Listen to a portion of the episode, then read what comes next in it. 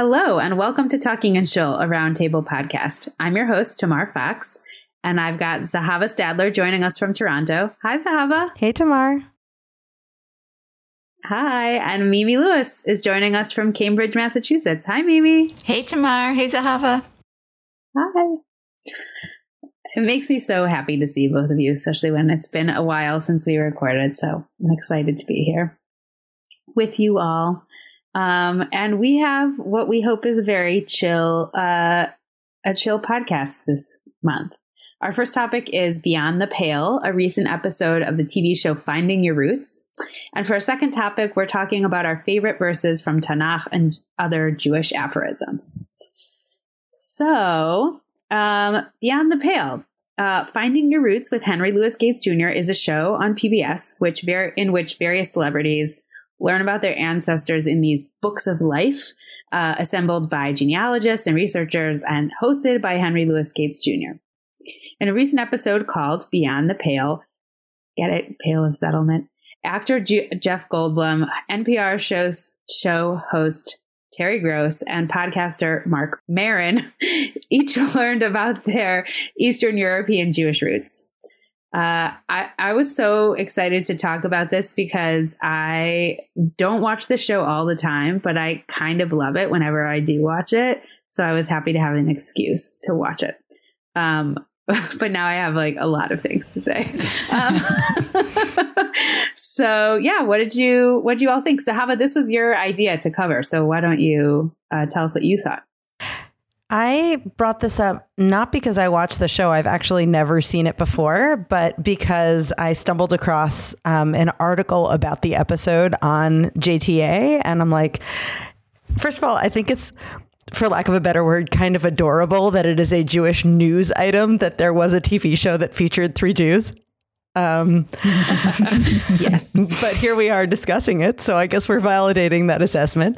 Um, and I was interested because I too am a product of Pale of Settlement Jews. Um, with only a vague notion of my forebears. And I thought it would be interesting to see three parallel but not totally parallel stories traced back because it creates this kind of context where you can imagine a version of that for yourself if that's your background as well.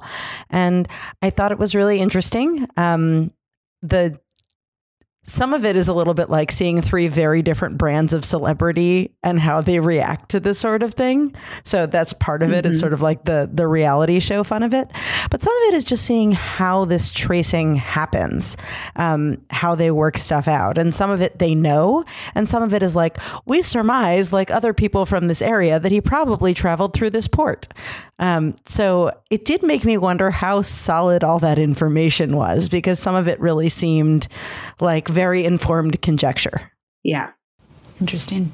What about you, Mimi? What did you think? Zahava put it so eloquently, but the feeling I had, it, I actually felt really jealous, and and it's it's a similar um, story for me. You know, a family that I know is from like the former Soviet Union area. My my father's family had this phrase that we're from somewhere between Minsk and Pinsk, which like roughly meant we don't really know what town, but like a little place.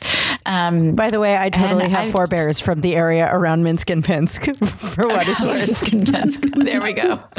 Who doesn't? Who doesn't, right?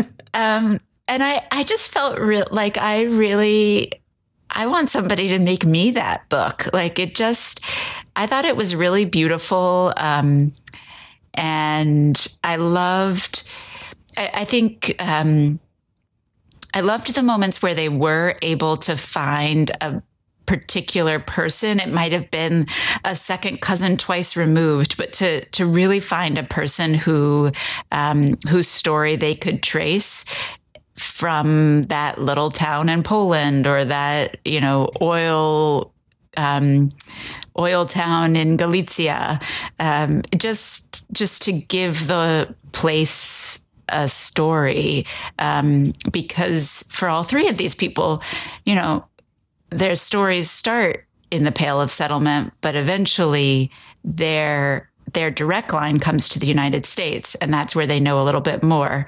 And for me, the the history that I'm so interested in is of the time in the quote mother country. Um, and those people, of course, relatives who were left there and whose story was we no longer know. So, yeah, I, I found myself really like I, found that it ignited in me a curiosity for my own family's stories. Um, so I feel like we should give just like a very short synopsis of each of the three stories. So Jeff Goldblum, we learn about his grandfather who turns out to have maybe burned down a building for insurance reasons in West Virginia, where he was living at the time, um, and then uh, died of a heart attack in the courtroom where he was being charged with this crime. Um, we learn about Terry Gross's family from a small town in Poland, and in particular about a cousin of hers who died in a concentration camp. Um, and we learn about Marc Maron's family, who turns out to have come from Galicia, where they were um, oil oil purveyors, um, and then moved to um, Charleston, South Carolina, I believe, where um, his grand, great grandfather, great great grandfather, seems to have been a baker slash small time cr- unsuccessful criminal. um, do you think that's a fair assessment of each of their stories? Yeah, there there were a few other pieces that I really loved. Um, like there was a story about Jeff Goldblum's family. So his dad fought in World War II, um, and for the Americans, and the show found a second cousin twice removed who was fighting for the Soviets also in World War II. And the, the parallel there was very moving that they, here was this family so far removed, but really in the same place at the same time, fighting for the same existence. So I think I zoned out a little bit at that point because one of my takeaways was like, oh my lord, I never want to be in a room with Jeff Goldblum. Yeah. he is uh, so annoying and so self centered. It's like, I don't, eh, he does a thing where he kind of like claims that he feels emotional and, and that like he feels connected to Judaism. And I was thinking to myself as I was watching it, like, it's funny that you're an actor because I don't buy this at all. um, like, it just felt like the fakest of fake. Um, so I think I like at some point I was like, I don't want to hear more about you and your family, Jeff I did kind of like hearing about his early life experiences dealing with a bully in Hebrew school, though. yeah. Yeah, but I also didn't believe that. Like, even as he's telling this story, in, in the story, like, his mom teaches him how to beat up a kid and then and he's like but there's another kid who's always with this guy and she's like don't worry i'll take care of that kid and she basically like holds the other kids so that so that jeff goldblum can beat up his hebrew school bully. Like eh, i don't know if i believe that. Yeah. I mean it's a good story. I could see why he told it. I was just like yeah. Okay so putting aside the fact that i learned yesterday that i really don't like jeff goldblum I thought that one of the most interesting things about this show was actually um, Henry Louis Gates's assessment of what a Jewish thing is. like a couple of times he would be like, well, this is how, you know, that's the thing about Jews is like we the the Jewish idea of like you want your children to do better and you want them to like go out to seek opportunities and I, it really made me think like, that's not wrong. Like, I don't think that's a poor assessment of like, is it or is it not a Jewish thing? But also, I was like, I don't think that's unique to Jews. Right. Like, is there any group that's like children, we don't want you to do better. Like, stay here, even if things are terrible. I suppose there are places that are like that, but I just don't think that that's like a, in general, like the reason migration happens is because people want to seek opportunities elsewhere.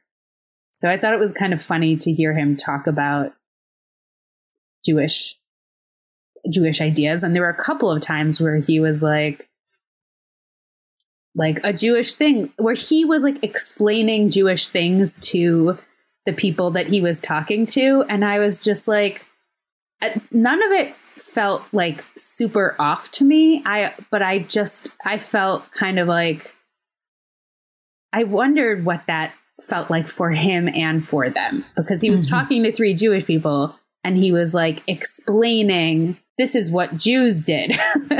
and I was just like, huh, that's that must have been weird. It made me wonder if that's part of what he sees as his role as the host of the show to make sure that he pulls out the thematic through line from the various guests because it does seem like the way the show is formatted, they have two or usually three people whose stories are to a degree related.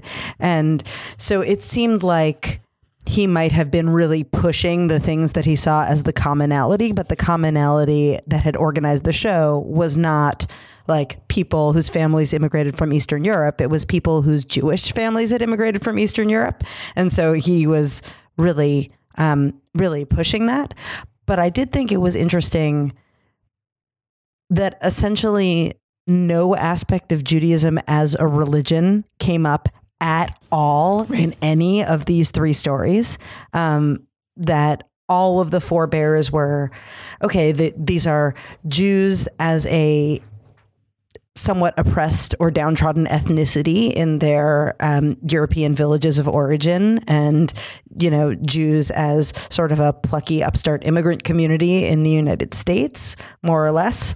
Um, and there were moments where it was like, oh, wow, I had no idea that Jews were even in South Carolina. But it was all like peoplehood and ethnic notions of Judaism and not even a reference to the fact that Judaism is a religion as well. Not that it's not also in ethnic and, and communal identity, but like, I just thought that was interesting. I didn't object to it. I mean, I think that that's probably an accurate rendition of a lot of people's immigrant experiences, that it really had nothing to do with religious identity per se. I just thought it was interesting.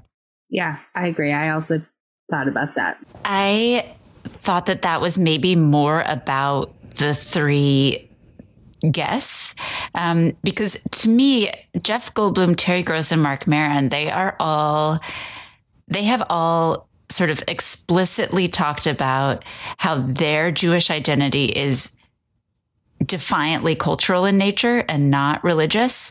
Um, and it's actually something that annoys me about Marc Maron and Terry Gross. I mean, Jeff Goldblum is annoying for other reasons, mostly most of which Tamar already described. Henry Louis Gates was trying to discuss connection to Judaism or connection maybe to the religion with Terry Gross and Marc Maron, and neither of them were interested in taking the bait. I mean, he he explicitly asked Marc Maron, "Does this make you think about yourself as a Jew any differently?" And Marc Maron was like, "Well, I'm definitely a Jew. Like, that's it. That's that, that to me, like, because I've also heard them talk about their identity in ways that are unsatisfying in other venues. I was just sort of like, yeah, of course. Of course, they don't want to talk about anything beyond, um, I don't know, bagels and comedy or something. One thing that Marc Maron does say, though, and I don't think it's a grand new insight, but it is poignant in the moment, is when he hears about the way his mother's family um, left the Russian Russian territory after a series of pogroms, basically that you know he says something along the lines of no matter how religious you are or how Jewish you feel or don't feel that um, my reality, my life has been defined in some major way by anti-Semitism. Um, and while it is true that like some Jewish Americans had their forebears come purely in search of opportunity. I think that many, if not most of us, have at least one branch of our family would not be here if they weren't fleeing some kind of anti Semitism.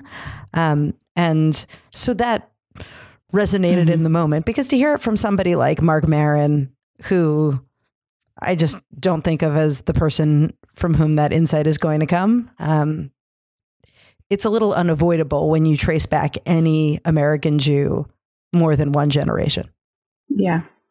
Well, certainly any Ashkenazi American Jew. I mean, I guess Sephardic too. Yeah. I, I think that's probably true yeah, of Sephardic right. too. Yeah. yeah.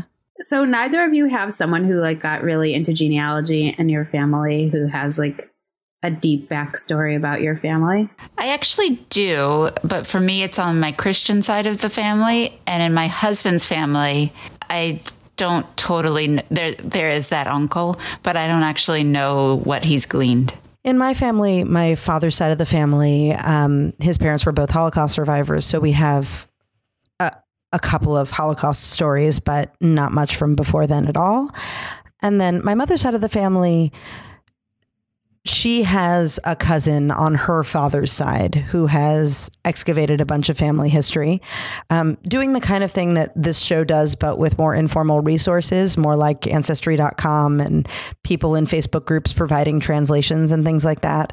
And actually, my mother had shared with me a write up that this cousin had made um, about a year ago now. And I actually read, read it much more carefully after watching this episode than I had previously because I was interested and it was interesting to see how much it paralleled the sort of process of we was a, we were able to match this marriage record and trace back this maiden name to this other person and see how this family name changed and reading it more carefully it was also interesting to see how one or two pieces of family lore I had she basically dismissed mm. or debunked as you know oh, this person's name wasn't changed by sailors on the boat over. This, you know, it's just like the family name evolved over a couple of generations or you know, a couple of things like that, that, um, when you haven't done the tracing and you just have that oral tradition, you might have a, a, slightly gauzier version of history. I guess I'm surprised because like there are a bunch of people on both sides of my family that have gotten like very into genealogy.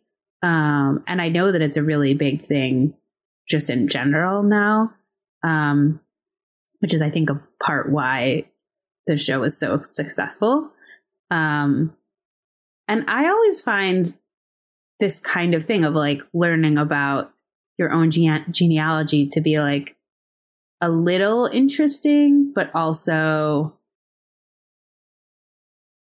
I I guess like I do kind of sympathize with the fact that like it doesn't seem like Terry Gross or Marc Maron walked away from this thinking like anything really changed for them. Mm, yeah. You know?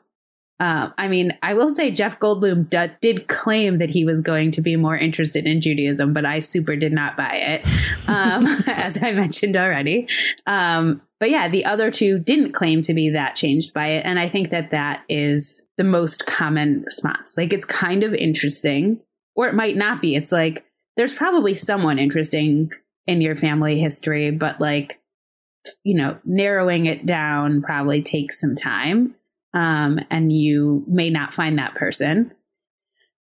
And even if you do find that person, like, what do you, what are you hoping to get from it? I think there are like something that I think is interesting is finding out that somebody in your family history did something really bad and thinking about like how do you sort through that?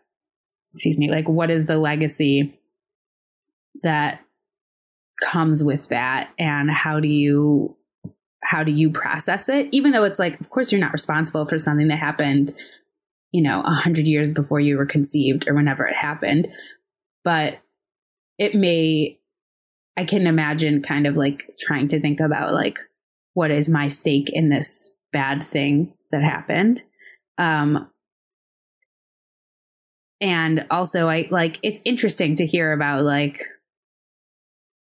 the professions, the surprising professions um, and histories of people in your family. But I do think it's hard to make the leap from like you know, finding out that your great great great grandfather was an oil man in Galicia to being like, this changes me in some way. like, what is that going to do? Um, so I, I think that's that's the challenge. Um, I will say that a cool thing about genealogy right now is that you can like find branches of your family that you got separated from at some point.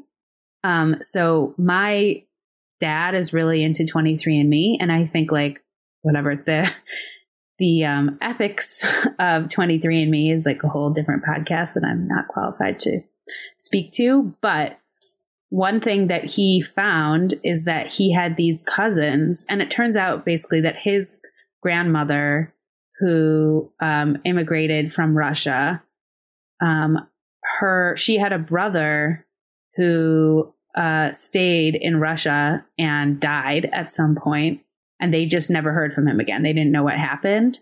Um, but it turned out before he died, he got married and had children, and they just never knew about it because it happened before, when he couldn't get in touch with them. And my dad was able to connect with this whole branch of the family because he figured out that they were connected through 23andMe. And they live like not even that far from my dad. Like he was able to like spend an afternoon with these people who are I don't know how to do the math. Second cousins, first cousins, once removed, something like that. So it's like not not a really distant relationship. Right. Um, so that's that's cool.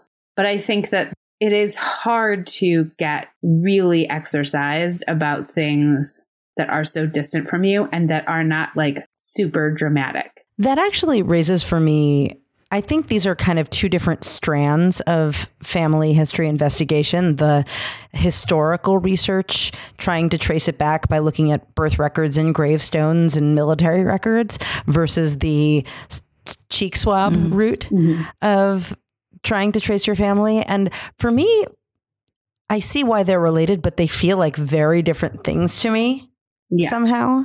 One of them has this, I don't know which one feels more true to me like the 23andMe thing has this veneer of scientific precision. It feels sort of, I don't know that it's fake, but totally unreal that like, oh, I found out that I'm, you know, 172nd Pacific Islander or something. Um, I had no notion of that in my family tree. This is not true. I haven't done 23andMe. I have no idea. Um, um, I did. But, and I was like, ooh, something, there's going to be something cool. And then it was 99.9% Eastern European. I was like, shocker. Oh, that's the most boring result possible. I mean, but in a way, I feel like the notion of finding out that you're that there's something else in your genes is almost a threatening prospect when my notion of my Jewishness is that it's sort of an uninterrupted pa- gene, like passed down over generations.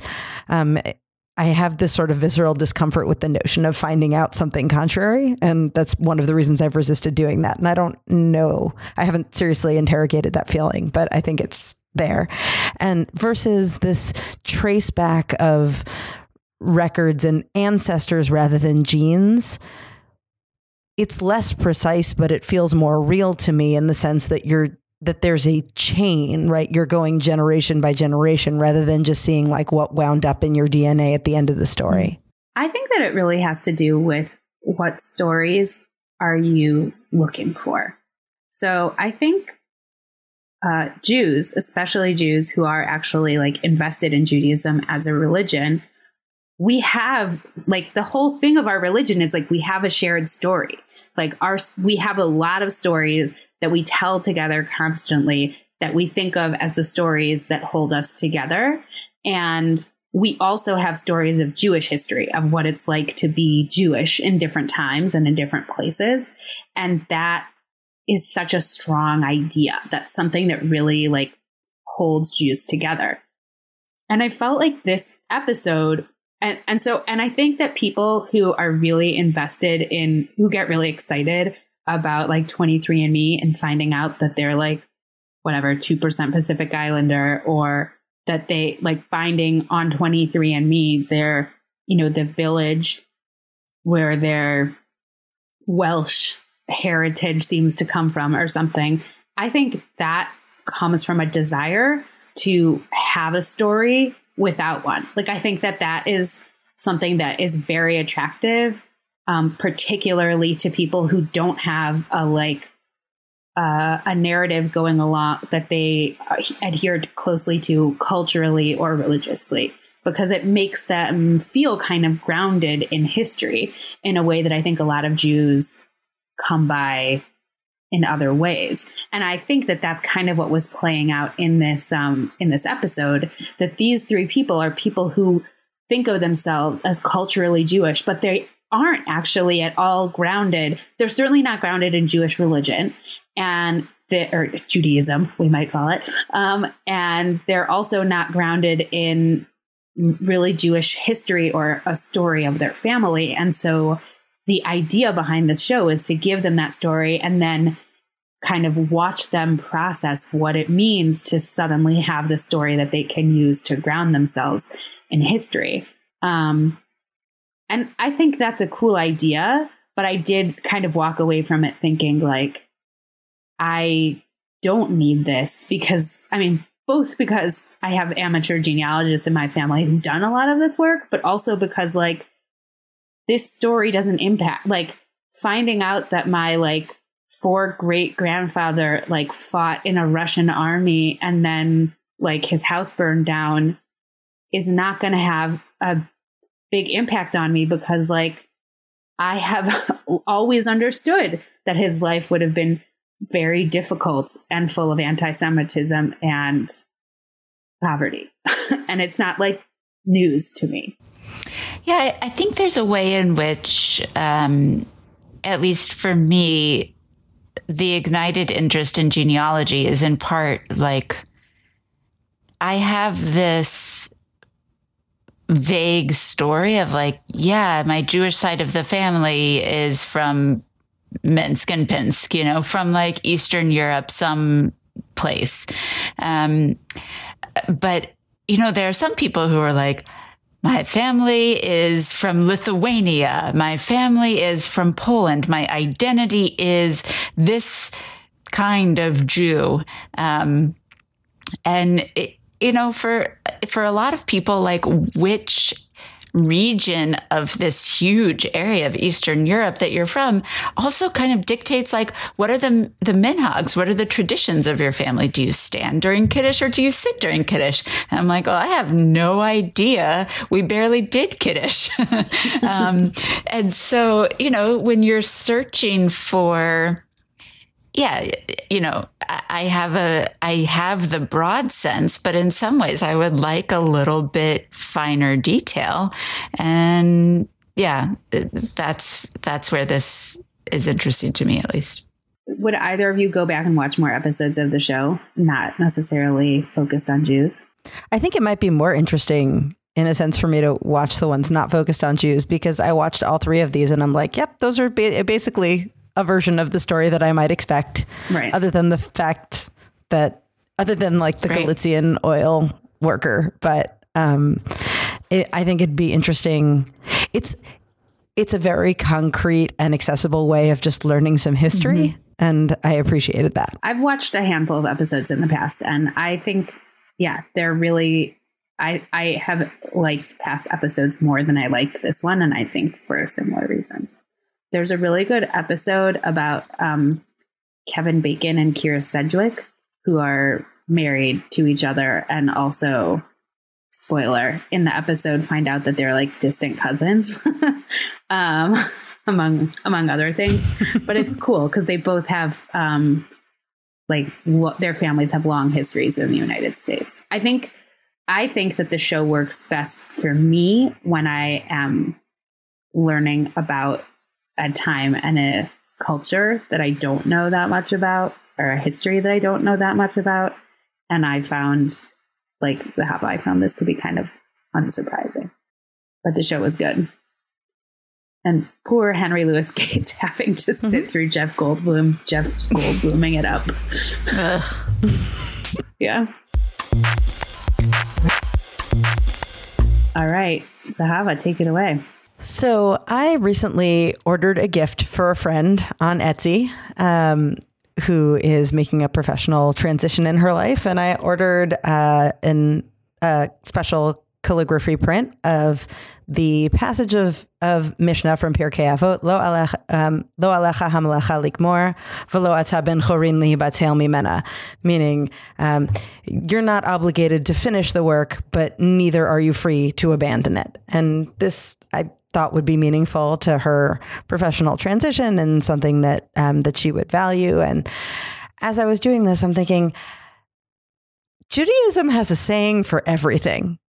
Um, and I think that a lot of us who have done some level of text study in our lives or just encountered Jewish text as a person sitting in shul listening to Torah reading or whatever it is have often encountered passages, lines that resonated. Um, and I definitely have a few of those that have stuck with me over time and that I go back to over and over as reference points for an idea or something defining that I personally relate to. And I was just curious what what Jewish lines, what great aphorisms or Torah verses or things of that nature um, are like the the ones that you go back to in your lives. Well, I think you have to tell us yours first. Is is the one that you got for your friend? I'm I'm pro that one, obviously, but I think that um, there are a couple more specific ones. I'll I'll do a first one, and then we'll um, maybe we'll do a round robin. I've got a couple that I could go to. Um, so one of my favorite psukim I'll just say that the word for verse in Torah is pasuk, but it is the thing that I say that is perhaps most Ashkenazi sounding. So I'm just going to say pasuk because that's how it's going to come out. So one of my favorite psukim um, is the pasuk in the book of Esther. Um, it's uh, chapter four. It's actually the second half of verse 14. Umi yodea imla eight kazot higat limalchut.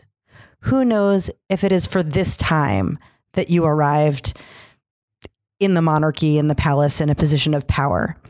Um, and to me, that's a real. As somebody who works in public policy, I've always thought that if I ascend to a position of like true and genuine influence, I should like have this on my wall um, to as a as a reinforcer of this could be the moment. Like this could be the reason that I'm here. This is the reason that I have this influence that every moment that that comes up, I need to be really conscious of this could be my window to do the right thing. Um, and like maybe God put me in this moment just for this very position. So um, I've always loved that pasuk, and it's um, it's meaningful to me. And Esther, in general, is a book that when you hear it, you listen very, very closely. And there's a lot of great stuff in there. There's a lot of great stuff, especially for people who are interested in government and politics. And um, national dynamics, but that particular line is one that's always stuck with me. I love that. I love that. Um, so the, the, line that I have just been chewing on for a really long time, um, I'm also going to be quoting from Pirkei Avot, um, but it's Ezehu Ashir Hasamech Bechelko, who is rich, one who is happy with what he has or what she has, um, and I I think well the line has been important to me in large part because my dad's name was Rich, um, and when he passed away, I you know was just hungry for something to to hold of him. Um, so I got that engraved on a piece of jewelry. But it's also, I mean, I, I love the reminder that um, that it's not that there are times when it's really important just to reflect on what you have and to be satisfied. I can get so caught up in searching and trying to gain and what do others have that I need. Um, but yeah, what makes you happy is actually what you already have and being content. I think mine is kind of related to yours, Mimi. So um, mine is from um, Devarim, and um, it's Ki karov hadavar meod bificha uvilvavacha la'asoto, because the the thing is very close to you in your mouth um, and in your heart to do it. And I think about it. I, I used to have it on a piece of jewelry, which actually I lost, and I have been like looking into getting a replacement. But like, I got the piece of jewelry in Israel a long time ago, and like the price has gone up so much, plus to have it shipped from Israel, that I've been kind of hesitating. I think about it because it similarly is this idea of like the striving that you might feel that you need to do, the kind of um, looking out in the world and um, feeling like you don't have the answer is actually um, not true. The thing that you need is is already in your heart and in your mouth and you have to do it. Like I, I like, I like that it's both like you have what you need and is also like you have to do the thing. Um, I find that to be very mm-hmm. both reassuring and motivating, um, and kind of like empowering to be like, oh, la to like you have to go do the thing. Um, and I and I love it, and I love so it comes right after um, a couple of psukim that are like the Torah is not like way up in the sky that you should find send someone out to go up to try and find it or way across the oceans that you should send someone to try and get it. And i also find that to be very evocative like this idea that like the whatever torah is like it's not it's not far. It's close somehow where wherever you are it's always close to you. And i find that to be like beautiful and powerful. Zahava, you said we should do a round robin. So you got another another one for us? Yeah. Well, I have two more things. So, but this one is the the lighthearted one, which is that this is not this this isn't like a deep resonant one so much as I think this is the cutest pasuk in Tanakh. Um, and so in Sefer Bereshit, um, in chapter uh, chapter twenty four, um, verse 64. I had to. Is it Rivka and the camel? It is Rivka and the camel. See, like how much? I was like, how much would be in the category like, of cute psukim in Tanakh? It is cute. It's so cute. Okay, so like, what it is for, for those like- who are who are not with us uh, on this one is that when um, when uh, Abraham's servant Eliezer goes to find a wife for for Yitzchak for Isaac. Um, he brings back Rivka, Rebecca, and they arrive. And it says, Vatisa Rivka at Eneha. Rivka lifts her eyes, Vatera at Yitzchak, and she sees Yitzchak, Vatipol Me'al HaGamal, and she falls off her camel. And it's just like the cutest, the cutest moment of like the, the, you didn't know that the Torah had meet cutes, but in fact, here it is. Um, and I do like Rivka and Yitzchak have um, have the sort of unique, truly monogamous uh, relationship among the patriarchs. And there's something about their connection that feels like more real people to me. Um, and it begins with this moment. So I really like that. I love it. That is good. Did you ever have a teacher who tried to tell you that like it wasn't that she fell off the camel, but that she just like got off quickly? Cuz I definitely heard that. Like I was definitely told like it's not that she fell off. It was just like how women got off camels was too cool. and I was like, I I that seems like apologetics. yeah. Also, what's what's the need for apologetics? Like embrace yeah. it. It's it's adorable. Yeah. Right, exactly. It is exactly. cute. I have one that I'm not going to do a great job explaining because in part what I love about it is just how it sounds, not necessarily what it means. Um, but there's a phrase that comes up in Gemara and it goes tefasta meruba lo tefasta, which means if you're if you're reaching for a lot, you haven't reached anything, you haven't gotten anything. Um, and there's like a there's a legal interpretation of this which is like if you need to make a legal proof of an argument, you should use the one that's the most specific, not the like big broad. Am I doing this right, Zahava? I am nobody's authority on on Talmudic principles. Trust okay. me. All right, listeners, if I'm getting it wrong, please tell me. Um, but the idea being that you, you should you should reach for the narrower of the legal principles. I also think that it's something about like trying to grasp for too much and you end up with nothing.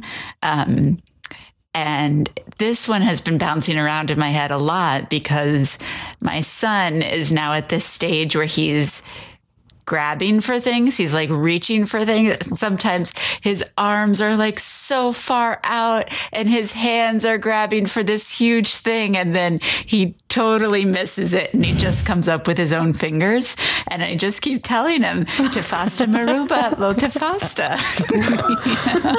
so I, I, love this That's phrase awesome. right now. Mine is also, I, it's, I'm going to say cute, but not adorable. Um, uh, and it's also from Esther, actually. Well, it's kind of from Esther. So at the end of the book of Esther, um, there's a pasuk Layudim Haita Orav Sason Vikar, and uh, the Jews had light and happiness and joy and value. And we say that line in Havdalah at the end of Shabbat each week, and we say Layudim Haita Orav Simcha Sason Vikar Ken Lanu and the Jews had light and warmth and happiness and value. So should we have that? And um, we have a paper cut that um, my mom made for me before she died of that phrase in um, in my house, and I just I think it's uh, it's like, I mean. setting it aside from like what's actually happening at the end of the book of Esther, which is obviously violence and problematic in a lot of ways, the idea of like this was a moment of a kind of like literally bright shining moment um, and that we should be able to have that for ourselves is something that i um, i just find to be a kind of nice thing. And i saw it on a ketubah of some friends. They had um, they had that pasuk on the top of their ketubah and i and they had it because like they spent a lot of shabbatot together and they like often did Havdalah together and it seemed and it was something that they kind of um like connected on together. And i just thought like oh i you don't hear that people kind of like use that line very often but it is like such a beautiful sentiment. And it's great for like wedding gifts. The last line that I had in mind, and I don't know if this is cheating because it's neither biblical nor Talmudic. Um, but so the Ibn Ezra, the um, the biblical commentator, in the introduction to his commentary on the Torah, um, he's explaining his interpretive philosophy, basically. And there's this line that I've remembered. I think I think I've only like learned this to use a very Jewy phrase, learned this inside once. Um, like I think I've only actually like learned in a systematic way this this introduction to his commentary just the one time, but this one line has always stuck with me. V'hamalach ben ha'adam ubein elokav. The angel that mediates between man and his God is his intellect. And hmm. I love this notion um, because Jewish commentators are all over the place on what a malach, what an angel or a godly messenger, what that is, whether it's, you know, a thing with feathers or uh, just any natural force that God sends into the world to act or, you know, what it really means. But this rendering of it that the the angel this mediator between God and man is human intellect. And that it's such a notion of striving um, for a, a, a Torah commentator to put that right at the front of his effort to understand Torah in the greatest possible depth and to make his original contribution to the entirety of the Torah, which is such an incredible undertaking, and to say this this isn't just a an exercise in in intellectual vanity. It's this is me connecting to God. And the thing that connects me to God is my effort to understand. The thing that connects me to God is the power that I've been given to understand and to analyze and to think through.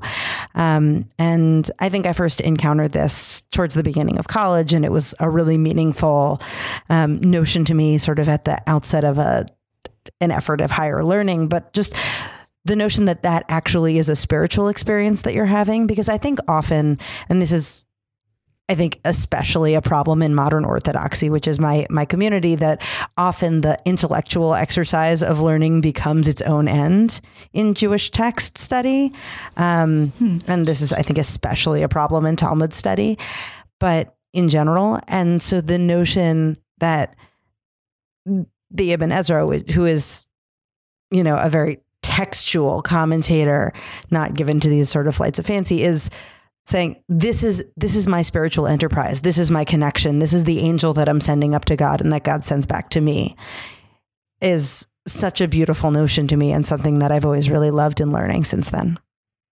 I like that. That is nice.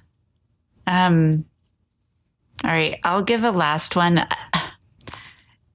Again i'm not sure that i this is just a line that got stuck in my head, and I, I don't know what the the hook is for me necessarily.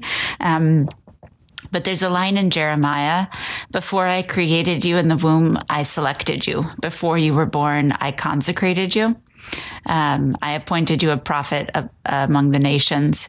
And I, yeah, I guess there's just in part, there's the sentence structure. Before I created you in the womb, I selected you. Before this, I that.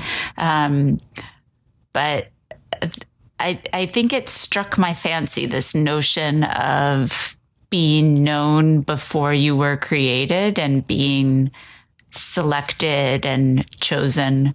Um, yeah, has just it's it's a, another like stone that's very worn in my memory because I touch it often. Not sure why. If other people like it, let me know why. I, I, would love a, a, reason.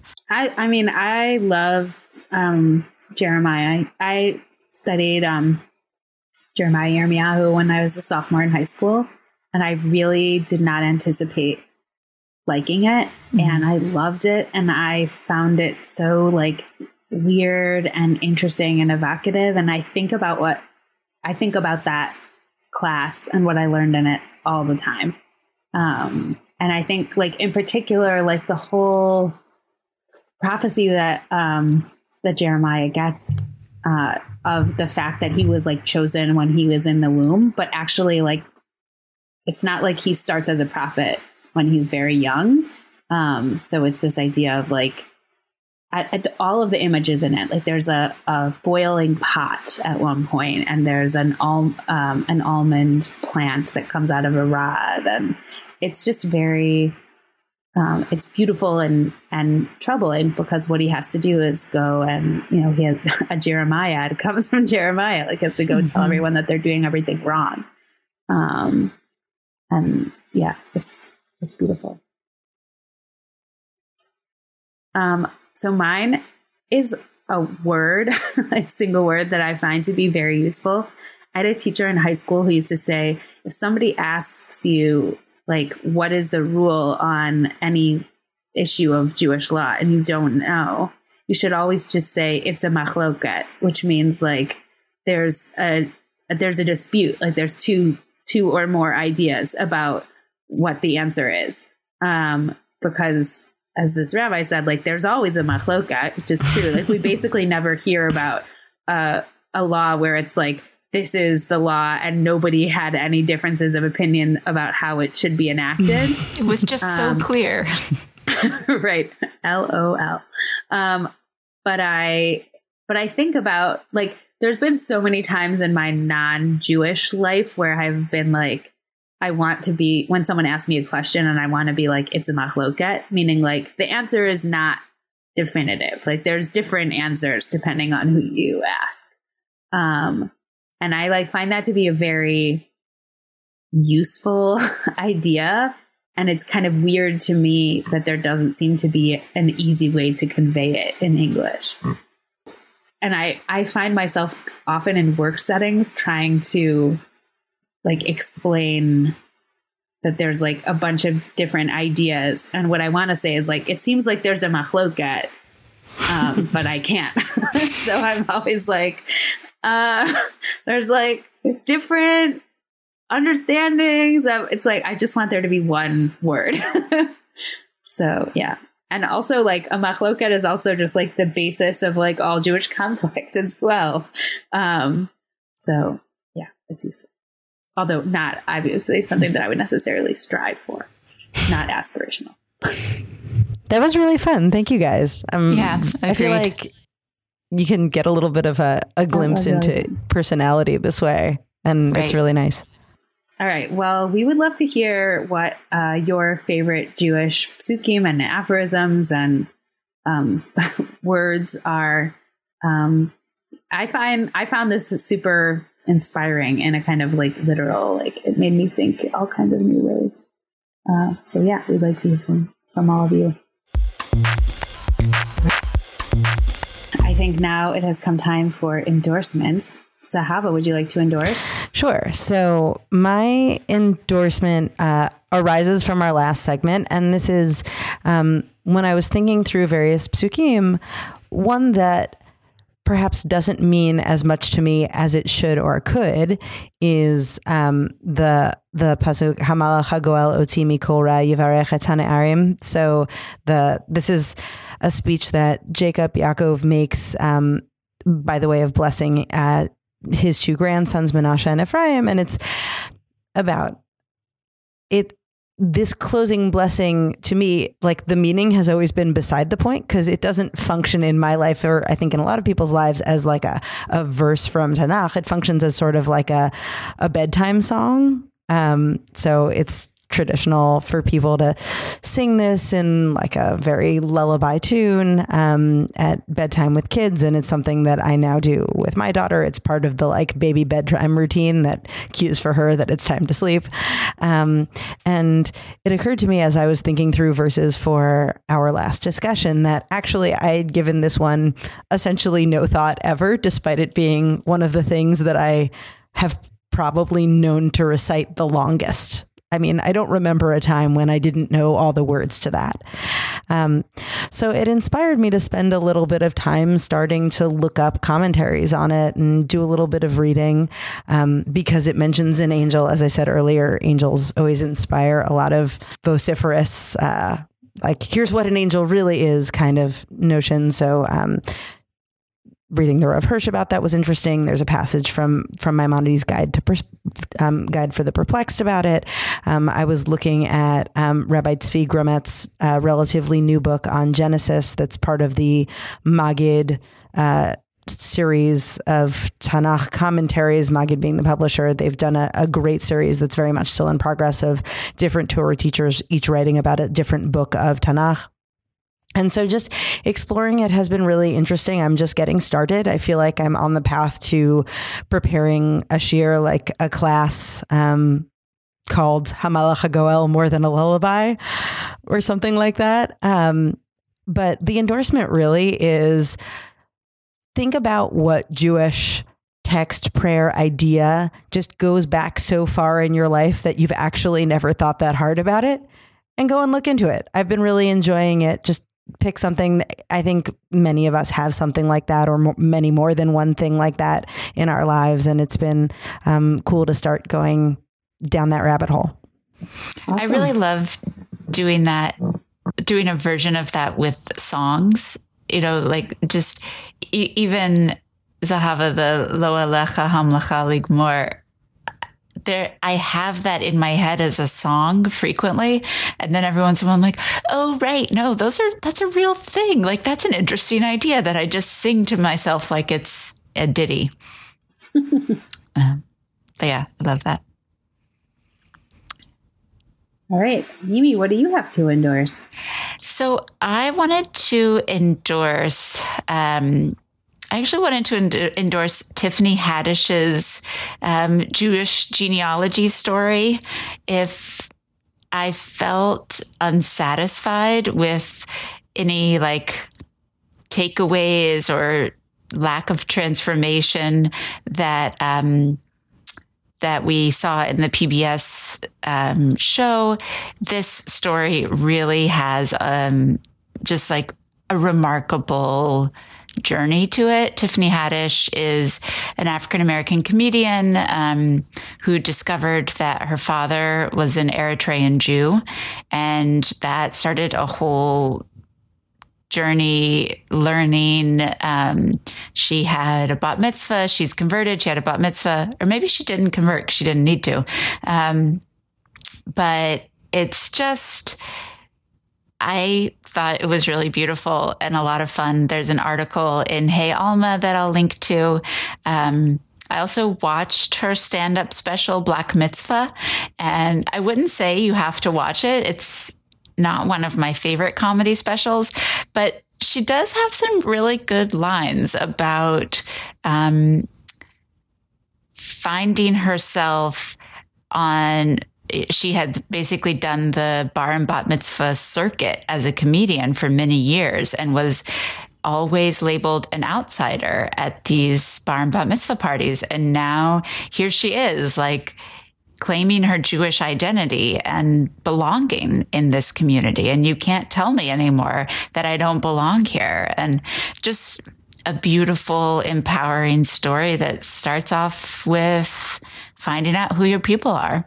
So, yeah, a lot of fun. Cool. I've been meaning to watch Black Mitzvah, so I totally have to check that out. I want to start by reiterating an endorsement that Zahava made like a super long time ago. She endorsed, I can't remember if you endorsed the book, The Color of Law, or if you endorsed something else by um, Richard Rothstein Zahava. And that's how I found out of. I think I did endorse the book at one point. Yeah. yeah. So I just finished reading the book. Uh, so I want to just co-sign on that endorsement. It's really good, and it's just an incredible work of history. Um, it's not particularly Jewish, but it's really excellent.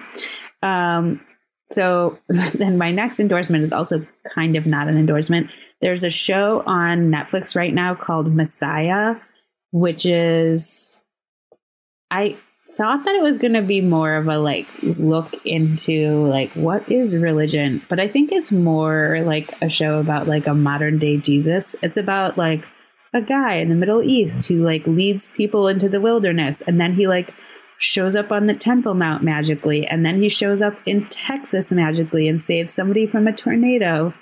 And then like there's a caravan of people following him around and like what's going to happen? I don't know. I have not seen it actually say anything really profound about religion, which is kind of disappointing, but it does like take place in a lot of places in Israel. There's like a lot of Israeli actors in it. And um, it's kind of fun just for that reason. Um, and I don't know, it makes me a little itchy in its depiction of religious life. But I, I'm, it's the kind of thing that I'm happy to watch while I'm like at the gym. Um, that's my half-hearted endorsement, and my real endorsement is for um, the Commentator's Bible which is now a full set. So you can buy it for um, every book of the Torah.